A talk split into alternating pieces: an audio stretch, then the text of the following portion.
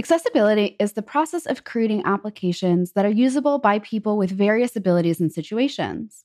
As web developers, it's important that we design and build our applications to be usable by everyone. So, in today's episode, we're joined by Wendy Fox, the design systems lead at LogMeIn, to discuss nine common pitfalls of application accessibility and what you can do to fix them. Let's get started.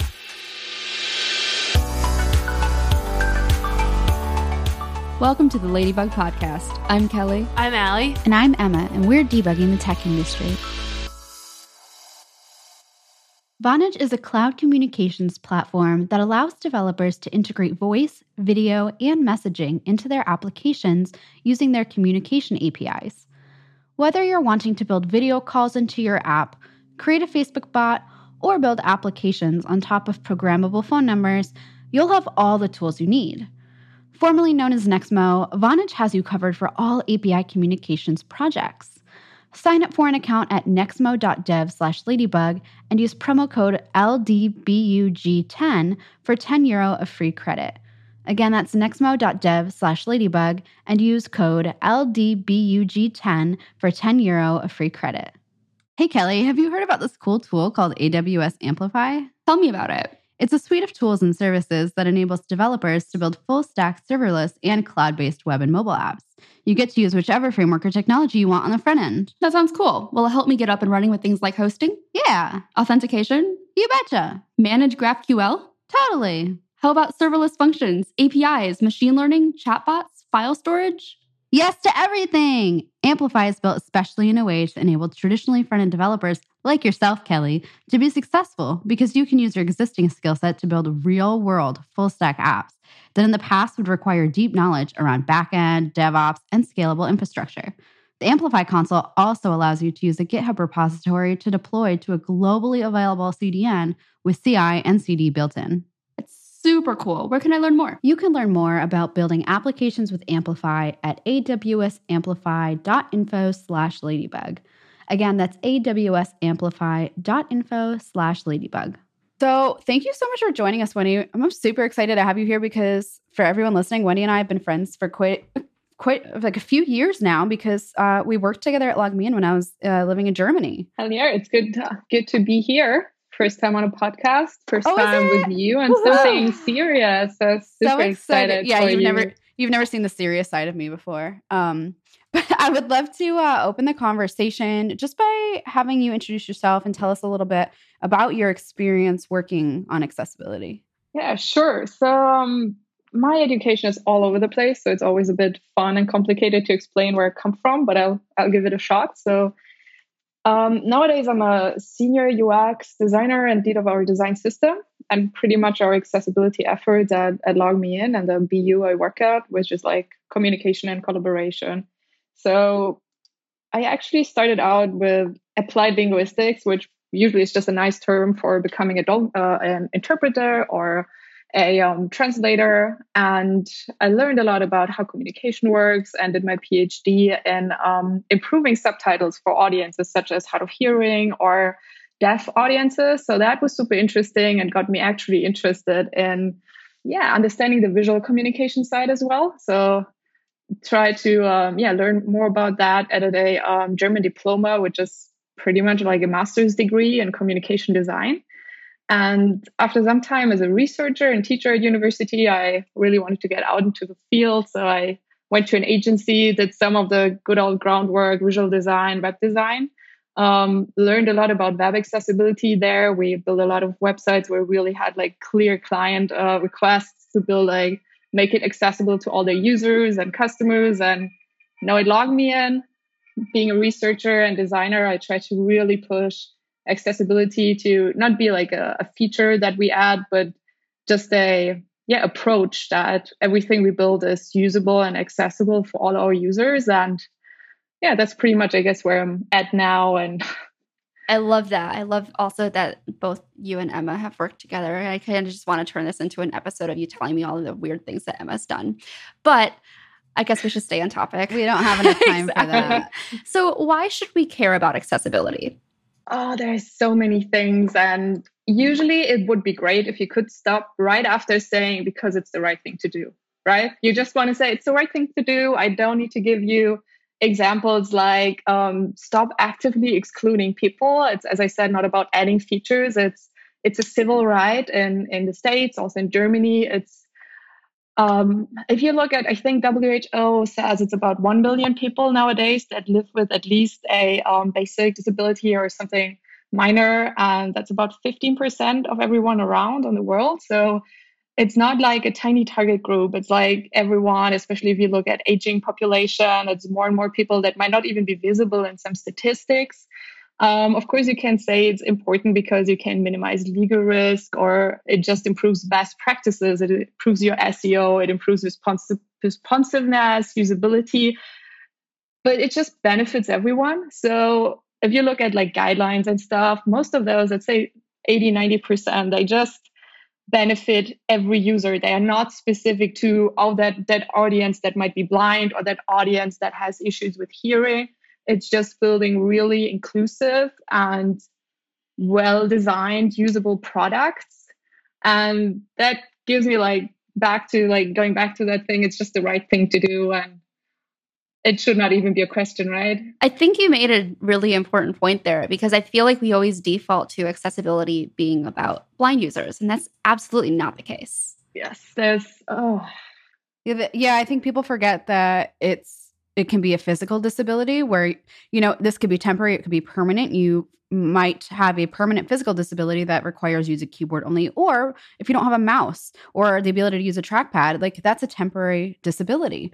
Um, you know if your arm is in a cast that is considered a temporary disability. Um, and then we even get into cognitive disabilities and the this affects things you wouldn't even think about. Uh, one of the tips you know later in the episode we'll discuss a little more but there are users who have difficulty remembering what task that they are trying to complete. So if you're popping up modals or toasting everywhere, or if you uh, are using your placeholder text as a label and they're typing and the placeholder is gone, they can't remember what they're doing. So I'm looking forward to kind of diving a little bit deeper into some of the common pitfalls web developers make and how we can fix them. And that is not even like specific to someone who has a disability. Like, didn't that like not ever happen to you that you start filling in a form and you have no idea what that field was about because your focus is all over the place. You have like 20 tabs open. So, so many things are just common usability and good user experience design. And you can go even even further. And yeah, there's like permanent disabilities and temporary, but there's even this random stuff like you want to use your device outside in the bright sunlight.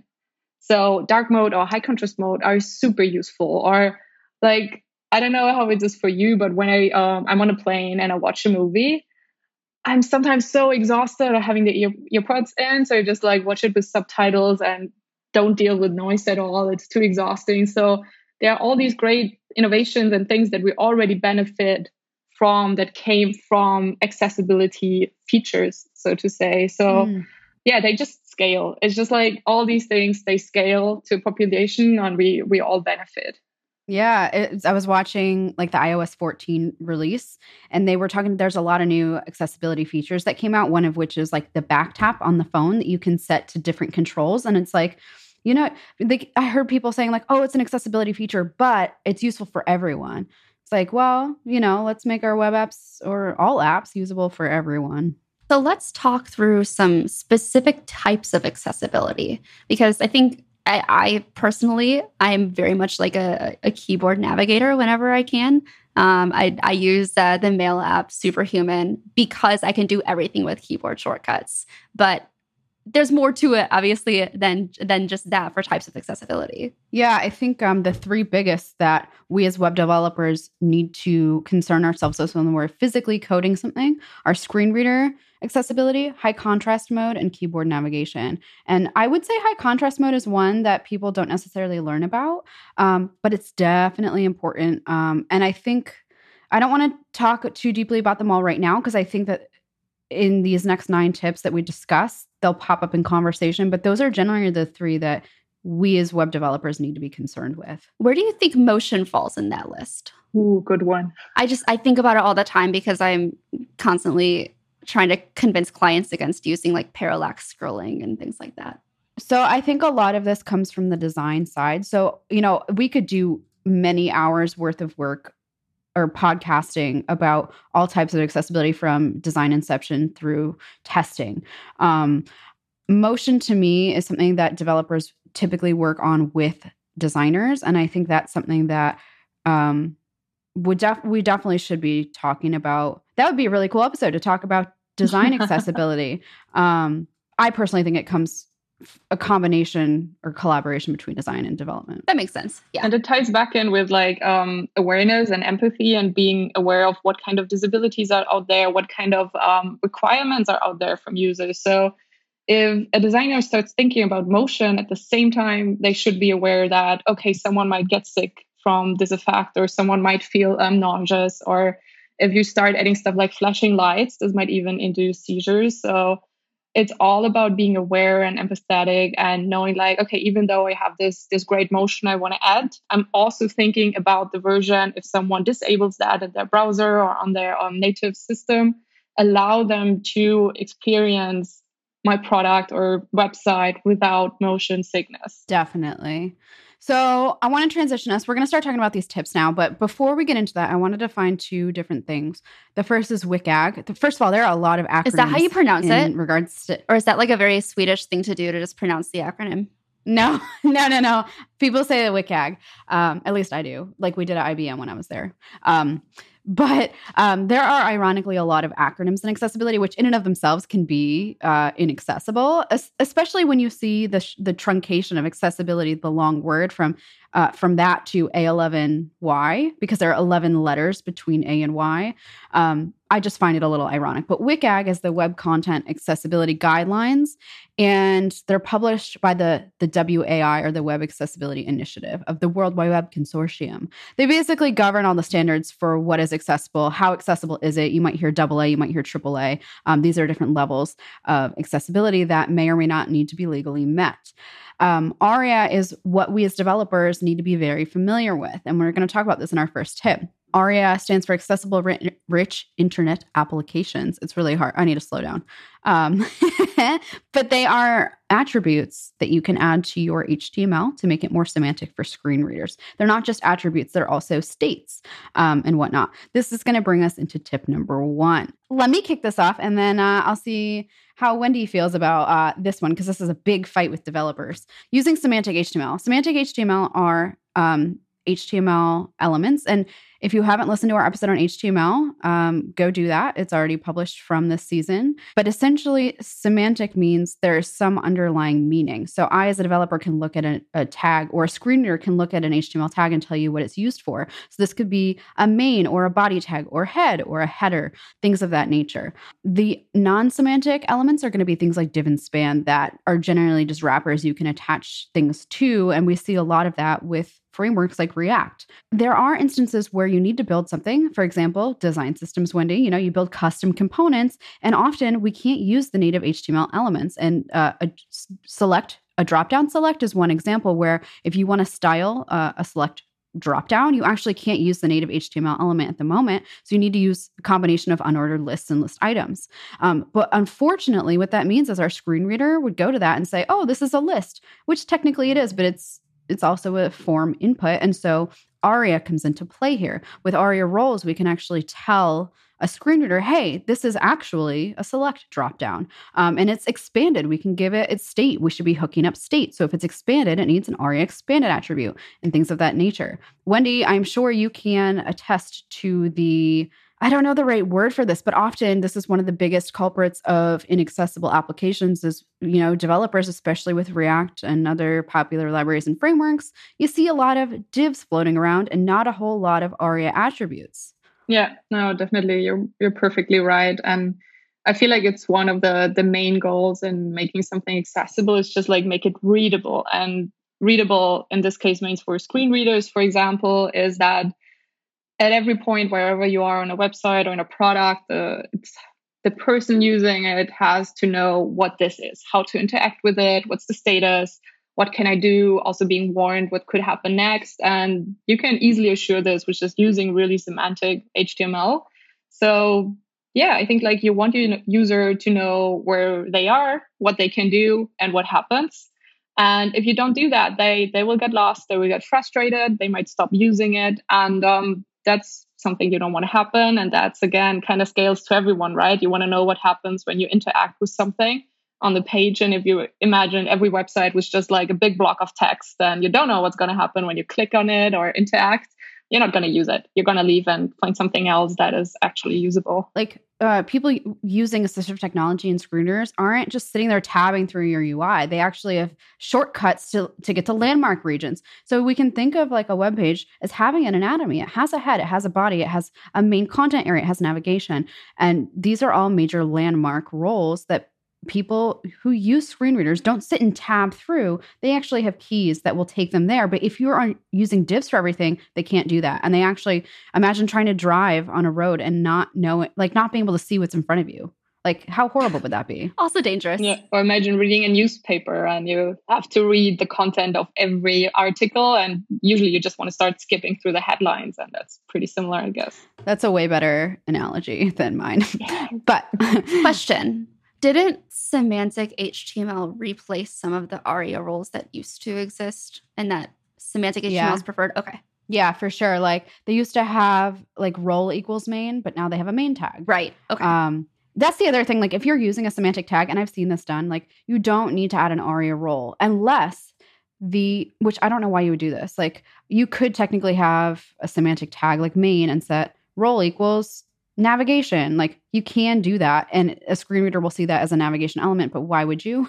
Um, so my point is if you're using a semantic element um, use the right one and you don't need to use role it's just redundant. That makes sense. All right so let's go on to tip two which is learn how to and when to visually hide content. So i'm going to cover one piece of this and then hand it over and that piece is images must have alt tags.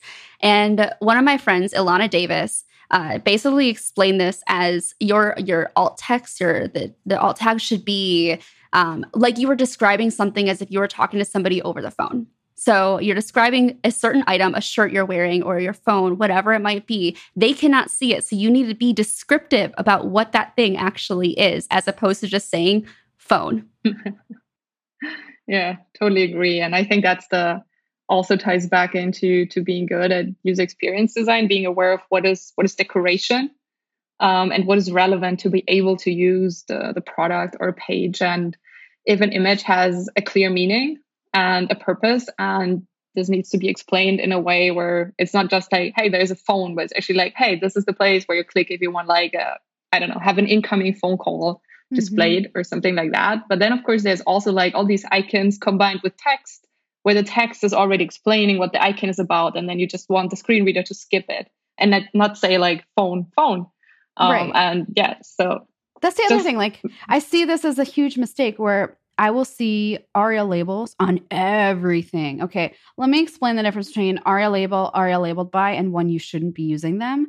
Um, so, first of all, if your image is decorative, so an icon next to a label, screen reader doesn't need to know about it necessarily because it's decorative, right?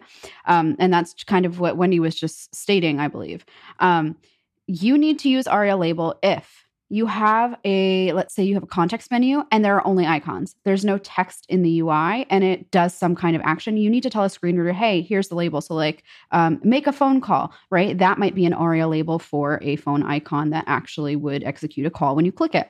If you're um, if your image has visible text in the UI and the image is relevant, at that point, that's where I use ARIA labeled by, and it just accepts the ID of the element that labels it. Um, this is very similar to described by as well if you need additional context. Um, but yeah, if your if your icon is decorative, please you don't need an ARIA label on it. Um, and also, just maybe try not to put icons as actions that don't have visible text in the UI. It's just bad for um, all users. so, yeah, definitely. There's so little icons and visuals that are shared across all cultures in the world. So, you might uh, think yourself, oh, this is like everyone uses it like that. And then you easily find a culture or area where it's not used in that context and super unclear. But something that just came to my mind that is, I think, also a good recommendation is to to never think of users with disabilities as an isolated target group. They don't all sit in the same company and work together. They're usually spread everywhere and might be working with someone who is sighted. So if there's something, an icon or action where it is important or relevant, what it looks like, for example, like starring something, having a star as a favorite, Um, and there might be a situation where they talk about like a blind user and a sighted user. Um, and it might be uh, just common to say, oh, yeah, use the star or click on the star. Then, of course, you want to mention this is the thing that looks like a star. So never think of someone being isolated and they just sit in their dark room and tab through stuff and listen to it. They're interacting with people that might have other disabilities or multiple or mm-hmm. none of them. So there's always this context of different people using the same interfaces, having the same experience, even though the access might be different. Definitely. Um, there are two other issues that I've seen, and I've been a culprit of doing myself. Um, one is do not place code snippets inside of images. There's a beautiful website called Carbon that allows you to create super nice code snippets and share them. But unfortunately, they're just static images. Um, actually, I think you can download them as an SVG, in which case they would be more accessible. Um, but you should use something like Gist, which interacts with GitHub. So if you're trying to share code snippets, use Gist. It's also copyable uh, versus just having a static image.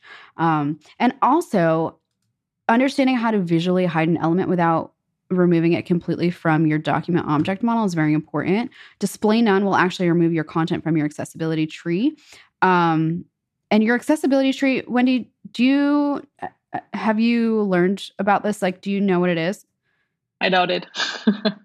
I, I, think it's I think it's basically like the DOM or like what gets constructed from your mm, mm-hmm. HTML, but it's for blind users with assistive technology. And the accessibility tree looks a little bit different than the DOM. Um, and so, you know, when you're using display none, just be aware no one's going to be able to access your content. If you want to visually hide something, so for here's an example: if you need an ARIA, if you need a description, let's say, um, and you don't want it to appear on the screen, but people using screen readers need some additional context. So you want to use ARIA described by to link to that text, um, but you don't want it shown in your UI. Um, some people might put display none on that, but screen readers have no access to that. So don't do that. Um, instead, what you can do is you can play with your Z index. You can set it to be at the bottom of the stack. You can set opacity to none. You can set width and height to zero. Um, all of those things combined will not remove it from your DOM. So it's still accessible, but it's just not visually shown. Google has a pretty cool guide on the accessibility tree. It's it's not super long, but my favorite part is that they have a screenshot of Google from 1998. Nice. I was a small child. Um, let's uh let's shift. Let's talk about using ARIA again. Let's talk about updating state. Um, why is it important to update state? Um, well, as visually sighted users, it's pretty apparent to us when a modal is open or when a drop-down menu is expanded. Um, but unfortunately, HTML uh, these states don't get reflected to our users, our visually impaired users, or our blind users when they're interacting with our sites. And this is where ARIA is going to come back into play. Um, so, for example, if you've got a drop down menu, and you want to use the ARIA expanded attribute. And what you can do is just link it in with your state, link it in with your React state, and just have it um, update. You know, use a ternary and say, hey, if this is open, you know, ARIA expanded is true um, whatever you need to do to get that working. But that definitely needs to be uh, apparent. Same with modals. ARIA visible is true. Very important. Yeah, and I guess there's um, just imagine something like we're in a in a video call right now. So someone would start tabbing through the interface and reach like the mute unmute button or the share your camera button. You want to um, ideally communicate like are you muted or are you not? Um, are you sharing your camera or not? It, that's also I think a state that you would add as an attribute. Oh, that's a good one. Yeah, building meeting software, you know, that's an important one. All right. Tip number four don't disable focus states unless you have clear alternative styling. I'm going to be entirely oh, honest. This is something that I struggled with when I was earlier on in my development career because I was like, this outline's really ugly. I don't want it but it serves a very important purpose. So if you're not restyling those elements to show some kind of focus state, you really, really need to keep that outline there. Yeah, and that's something where we usually love to to challenge designers because there's like also with colors and contrast, they're often like, ah, oh, but that's like not enough. It doesn't leave enough choice, and I cannot properly design. And usually, I would reply with like, if you're a good designer you can you can design within limitations and you can come up with a design that looks great and is still usable so i feel like that is one of those like okay that's a great challenge for you to come up with with a focus state that looks really cool and really fits your product or website I love that straightforward approach. Like we have also recorded an episode this season on like uh, cross cultural communication, and I feel like me, I had worked with um, German colleagues long enough and other European cultures long enough to like you know understand this straightforward feedback. But I can only imagine like being a designer working on a cross cultural team and and saying like, oh, you know, Wendy, like I don't have enough colors, like I, and just having you come up to me and be like, if you're a good designer, you'll get it done. I love it. I love it so much. But it's true. It's absolutely true. Um, yeah, this is something I have I have definitely done incorrectly for a long time. And the way I like to think about it is um, if I were to come up to a web page and have focus somewhere on the web page, I should instantly be able to see where it is. You know, if someone came over and looked at my screen, they should be able to instantly tell you where my keyboard focus is. And if they can't, that's a huge problem and you need to fix it. I, I love to test my my dev team on that as well. So when they submit something new, I just sit there and I tab through the site and I'm like, do I know where I am? Can I see where I am? If not, you need to fix that. Also, it has to be in a logical sequence. Um, we're going to talk about that uh, in just a, a, couple of tips, but yeah, uh, so many things, and they all. I've seen the worst. Yeah, focus state all over the place. How do they do that? What does the code look like to produce an outcome like that? I can tell you. I can tell you. I'm going to tell you when we get to tip number six, because that's where we're going to talk about it. But let's take a really quick break. And when we come back, we're going to talk a little bit more about color contrast. Hey, Kelly, remember how we talked about AWS Amplify at the beginning of this episode? You mean the suite of tools and services that enables developers to build full stack serverless and cloud based web and mobile apps? Yeah, and you can use your framework or technology of choice on the front end. And since we're talking about React, we want to be sure to point out that there's a free React tutorial offered by Amplify. What will the tutorial show me? You'll learn how to build a React app and quickly get up and running with things like hosting, authentication, and managed GraphQL. What else? You'll also learn how to build serverless functions, APIs, machine learning, chatbots, and storage for files like images, videos, and PDFs.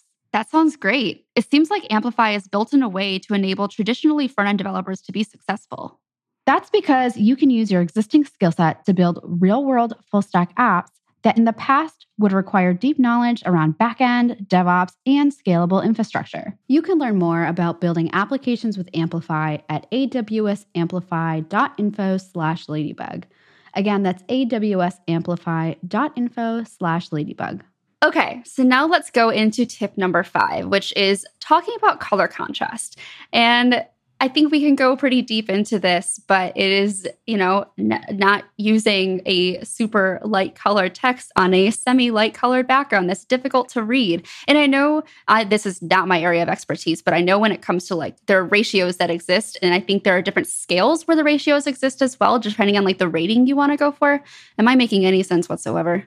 Yeah, but I think Wendy should explain this. Yeah, that's why I'm just like, I can't do this. Just so people know, when I was at LogMeIn, Wendy uh, created an accessible color palette. Um, among other things, like you started the Accessibility Champions group within LogMeIn to champion accessibility. And one of your first big tasks was creating a, an accessible color palette. So I would love for you to explain this. Yeah, so color is really a, a complicated but super interesting topic. So the one thing you need to know is color contrast, there is some discussions around it if it's the best solution ever. And some examples show that, okay, it's maybe there might be other measures out there, but the, the fact is it's the one we have right now.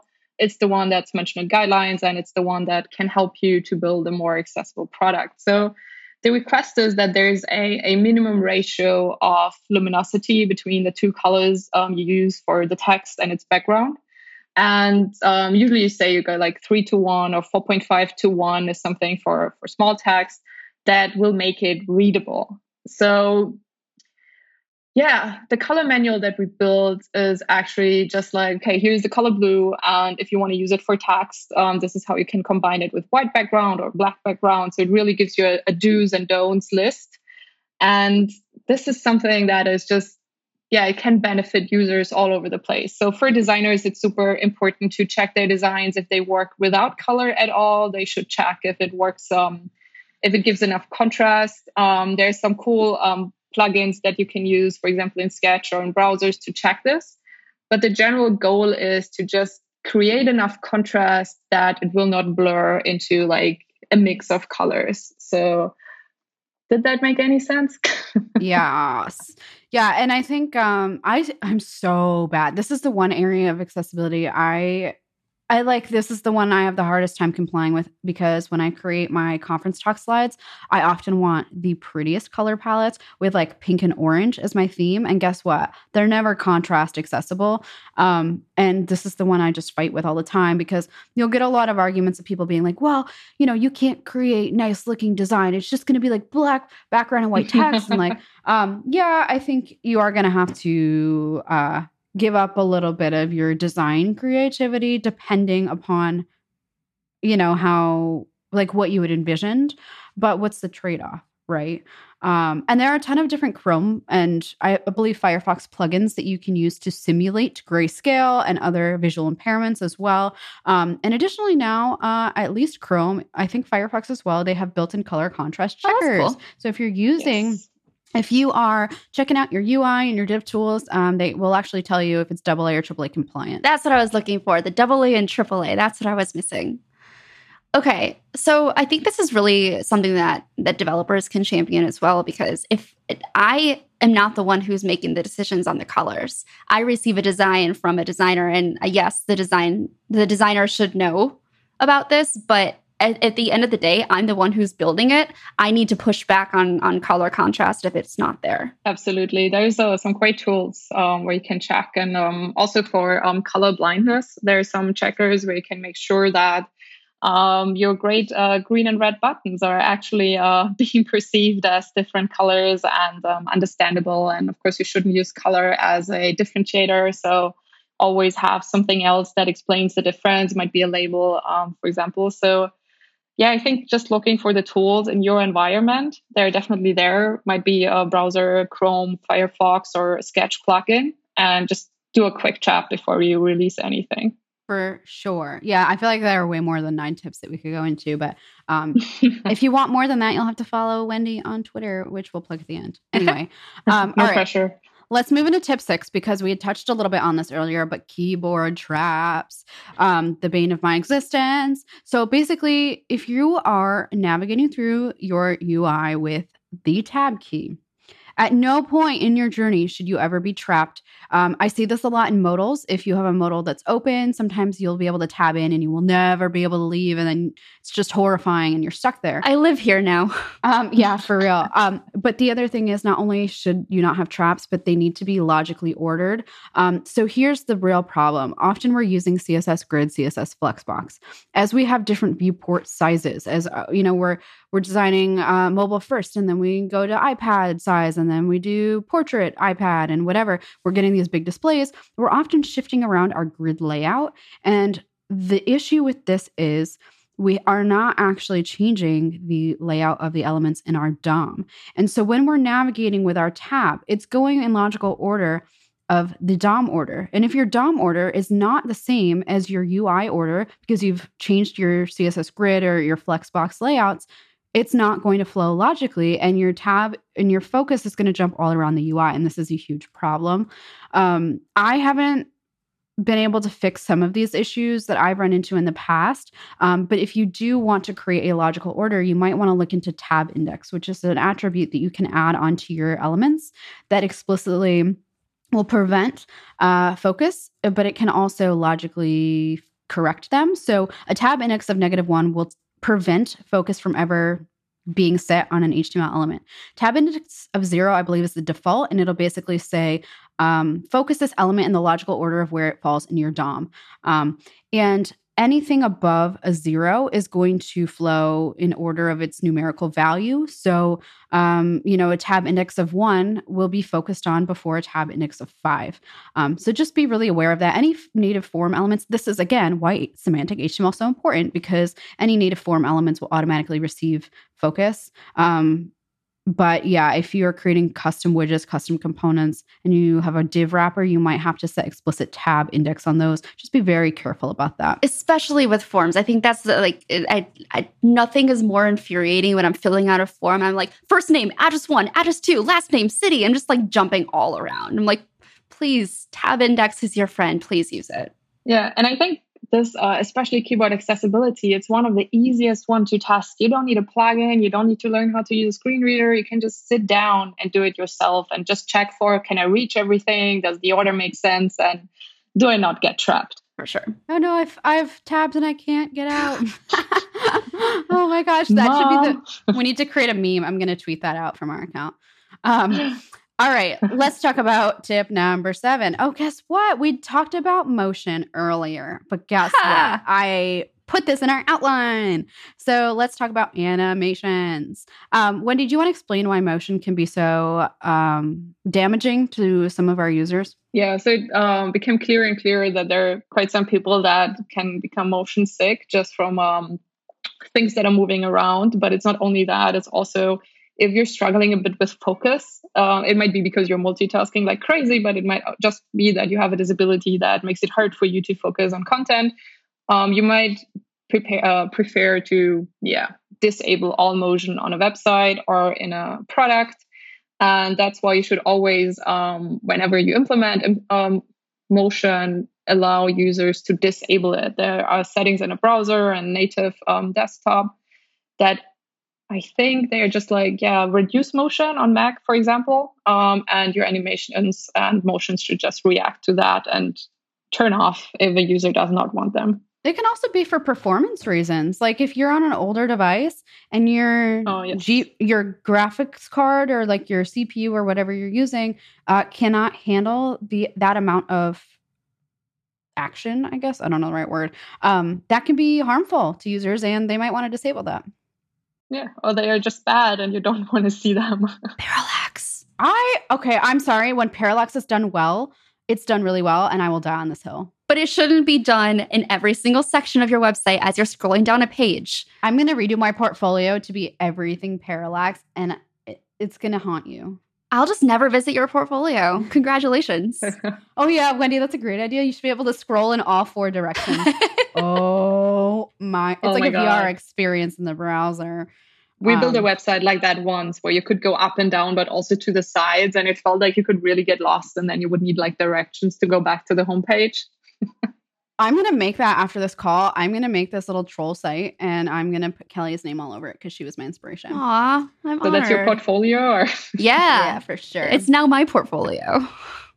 I work at important companies. I know how to code. Um, all right. So now that I'm done being weird, um, Kelly, why don't you tell us about you're done being weird for the next five minutes? Okay. Um, Speaking um, of next five minutes, let's go into tip number eight. Which, what a segue. thank you. I'm really good at that.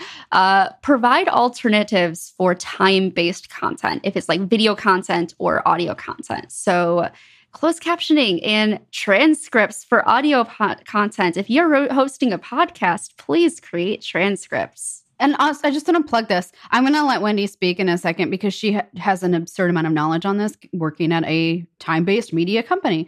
Um, but we as a podcast use otter.ai to automatically transcribe all of our episodes. And then what we do is we put them up on GitHub, we merge in our pull requests, and we link to them on every show. And then what's nice is the community can go in and edit because, um, you know, it's just an automated translation tool. So you will get mistakes, but it's still, it's better than nothing. Better than nothing. Yeah. So whenever you provide any content that's, um, auditive or visual, you want to provide the other one as well. So if you provide something that's a video, you want to provide um, captions or um, transcript as well. And if you're really fancy, you can also think about sign language interpretation. So if you really want to cover all bases, think about something that is written that can be read by a screen reader or someone that just prefers to read. Um, offer something that is video based, so that, for example, could be sign language interpretation, um, or you just offer the audio directly. And if you have at least two two of them, you're usually yeah have a good it's like coverage. the complement it's the complement of your primary media source. You need if you have audio you need visual. Um, did you see too on the ios 14 release that on group facetimes now if they can detect someone's doing sign language they'll move them to the front of the screen? What? yeah super cool. Yes i was super excited when i saw that feature and it's also something we um, sometimes hear about as requests about uh, video meeting tools. Is like mostly it only reacts to the voice to um, show the the speaker and what is someone using sign language it's not detected so that's definitely a feature i was waiting for and i'm, I'm super keen to to hear that That's so cool. I wonder how that was done. Just like the technology behind it. motion detection and i guess like yeah I think they AI. definitely have. Yeah, they have AI that can detect sign language now, like because they're playing around with auto captioning on sign language participants, which is really neat. I'm curious if that's open source or not. yeah that's a whole lot of different um, space and super interesting to think about how can you um, perfectly integrate someone who's uh, dependent on sign language into a meeting where they want to watch a speaker then they all want to watch the slides and they also want to watch the um, sign language interpretation so there is so much space for innovation and i think ai will will help a lot to really make stuff accessible and easy to communicate The first conference talk I ever gave was React Girls in London, and they had live captioning as well as a sign language interpreter, I believe. Maybe not, but they definitely had live captioning, which is super cool. And I feel like, especially now that we're in the age of virtual conferences, um, please look into that as an option because live captioning is super useful. Also, I just want to say too the auto generated transcripts that I've seen are uh, absurdly funny sometimes, like the things that they think that you're saying. Um, Especially when you get into like technical terms. It gets real Oh, you speak another Yeah. language. So funny. you should see our English transcripts of German conversations, which I think also relates to to accessibility because you always want to make sure that if there's another language on your page, that you define the language of like a word or a phrase or um, I don't know, a short piece of text because it will sound really weird when a screen reader will try to I don't know, read something French in English. I would love to hear that just for shits and giggles. But let's let's move into our last tip. Um, this is one that I see all over the interweb, and this is not relying on form placeholders. Use labels. Um, Wendy, can you explain why it's it can be harmful to users when we rely solely on placeholders? Yeah, I think it ties back into the whole focus thing and all of us multitasking like crazy. And you start putting something into a form, maybe do something in between or get lost. And then you come back and you have no idea because the label disappeared. And um, yeah, you don't know what the form is expecting of you to fill in. I wonder if someone's ever built the worst website, like they explicitly tried to build the worst website in the world. Um, worst website in the world, www. Okay, I'm gonna go look for a domain after we're done recording today because I think that's funny. Um, but no, like imagine, can you imagine a website where like you're trying to complete a task and like uh like everything's moving and you're getting toast notifications and like your UI is changing color. Like, oh my goodness, that'd be such a fun little like horrible project. One of my favorite ones is entering in your phone number where it's like a start stop timer and you have to stop it at the right time to enter in the, the, the correct number. Have you ever seen that? Well, no. Oh yeah, it exists. Again, it's it's on that same line of intentionally bad user experiences. Yeah, there's like, some good ones out there. Yeah, what are some other funny like uh, I've I've had this issue a lot, especially moving to two foreign countries now uh, and trying to fill out forms and stuff. Like I get so frustrated when they tell me that like, um, like my my phone number is not a valid format, or like, oh, I get so angry every time I see a form validation that's like, um, your name is not a real name because it's too short or it's too long. That that one I was just going to call out specifically like yeah, uh, your your last name being two characters means that it's not actually a real last name, for example, is not cool. Even happened to me with three letters. Oh yeah. That's and painful. it's um, i think also ties in well again with accessibility that you want to have like real great and clear error validation and feedback and like you actually want to prevent users from getting that info after the fact that they put in something like a name or a phone number if there's anything any limitations or clear like guidelines then give them upfront like with passwords you don't want to Yeah. learn afterwards that it's missing this one sign and this one letter or it's one too short tell them beforehand and help them succeed and not just constantly force them to go back and create all this frustration. And forms are already frustrating from the start. So let's not make it worse. phone number forms in particular, like if they require like a certain format for like the the area code for US numbers being in parentheses and then having a hyphen later, but they make you enter that in yourself. And they don't actually Oh, they just they just tell you that the form fails unless you enter it into a very specific format. Yeah, or try to enter a foreign number in American uh, Yeah, exactly. Oh, form. I have this problem too because I still have bank accounts in the US and I don't have a US number. Um, and even if I were to, like, I tried to buy a Skype number just to have one for all of these two factor authentications, and they're like, it won't even accept it. Not only that, I was um, buying a camera online the other day and I was filling out my zip code and Swedish zip codes, it's like three digit or two two digits space three digits um, but that space is evidently very important because i filled out the whole form and i clicked submit and it was like please enter your zip code in a valid format and i'm like you why can't you parse like a, a zip code without a space like i just i don't get it i don't get it I think that's another They're just thing. not valid. form labels, especially if you have an international audience, they use different name conventions for like a zip code versus a postal code. Like having that kind of uh, the the the language, the choice of language being upfront as well. Oh, we could go off on this. I have, yeah.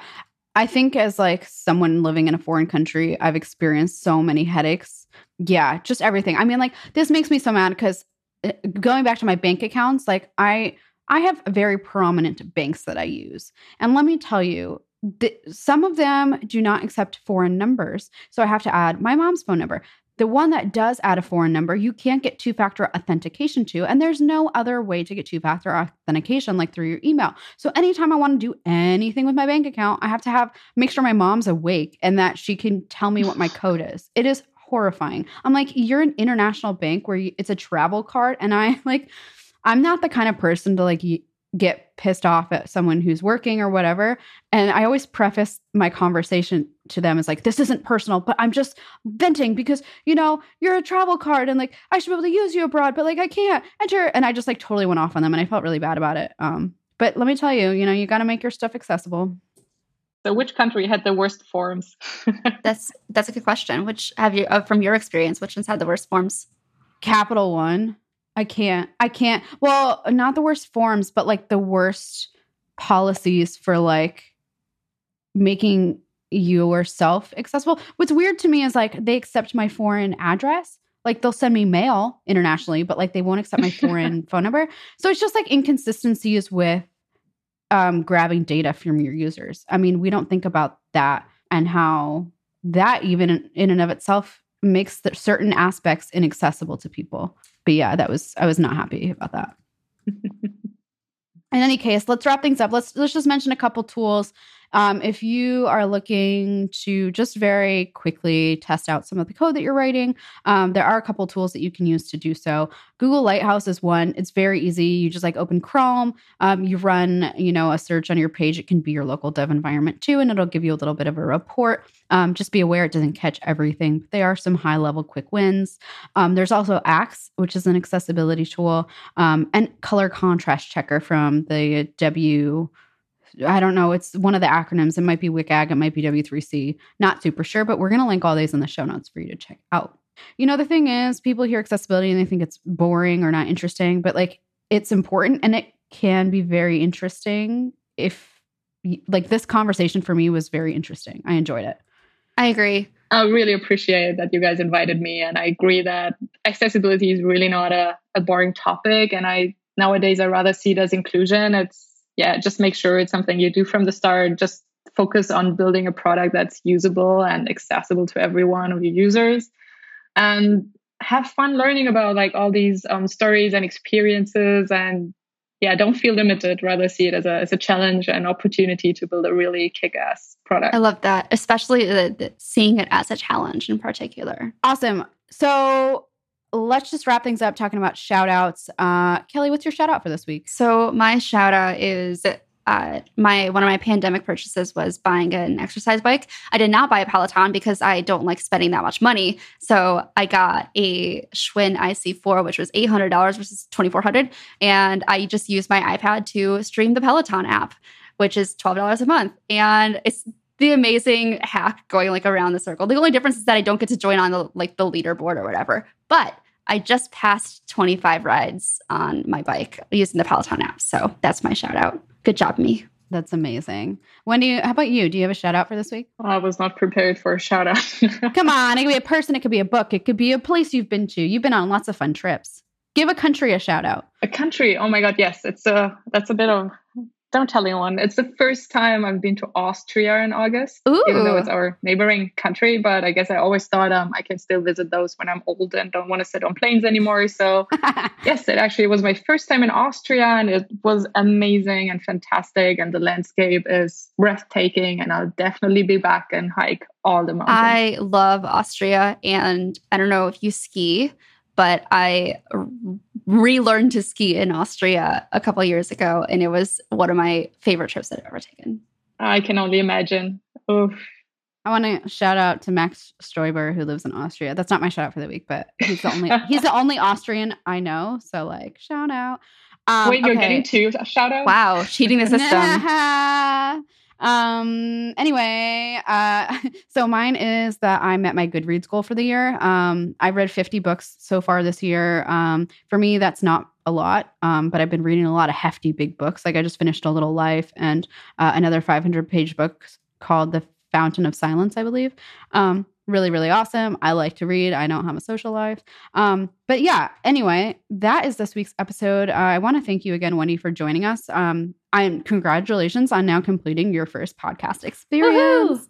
Super appreciate being here, and that was definitely fun. And happy to be back, especially with the two of you. Super cool. Yay. Oh my God, stop. I'm to cry. Um, but uh, um, make sure to go follow Wendy on Twitter. Um, she is getting into the Twitter game. and She always retweets great accessibility content and also top level tweets great accessibility content. Um, if you like this episode, tweet about it. We read everything that you post. Um, and this week we're giving away a license to front end masters where you can take a course on accessibility and much more. We also post new podcasts every Monday. So make sure to subscribe to be notified and leave us a review. And with that, have a great week. Bye. Bye bye.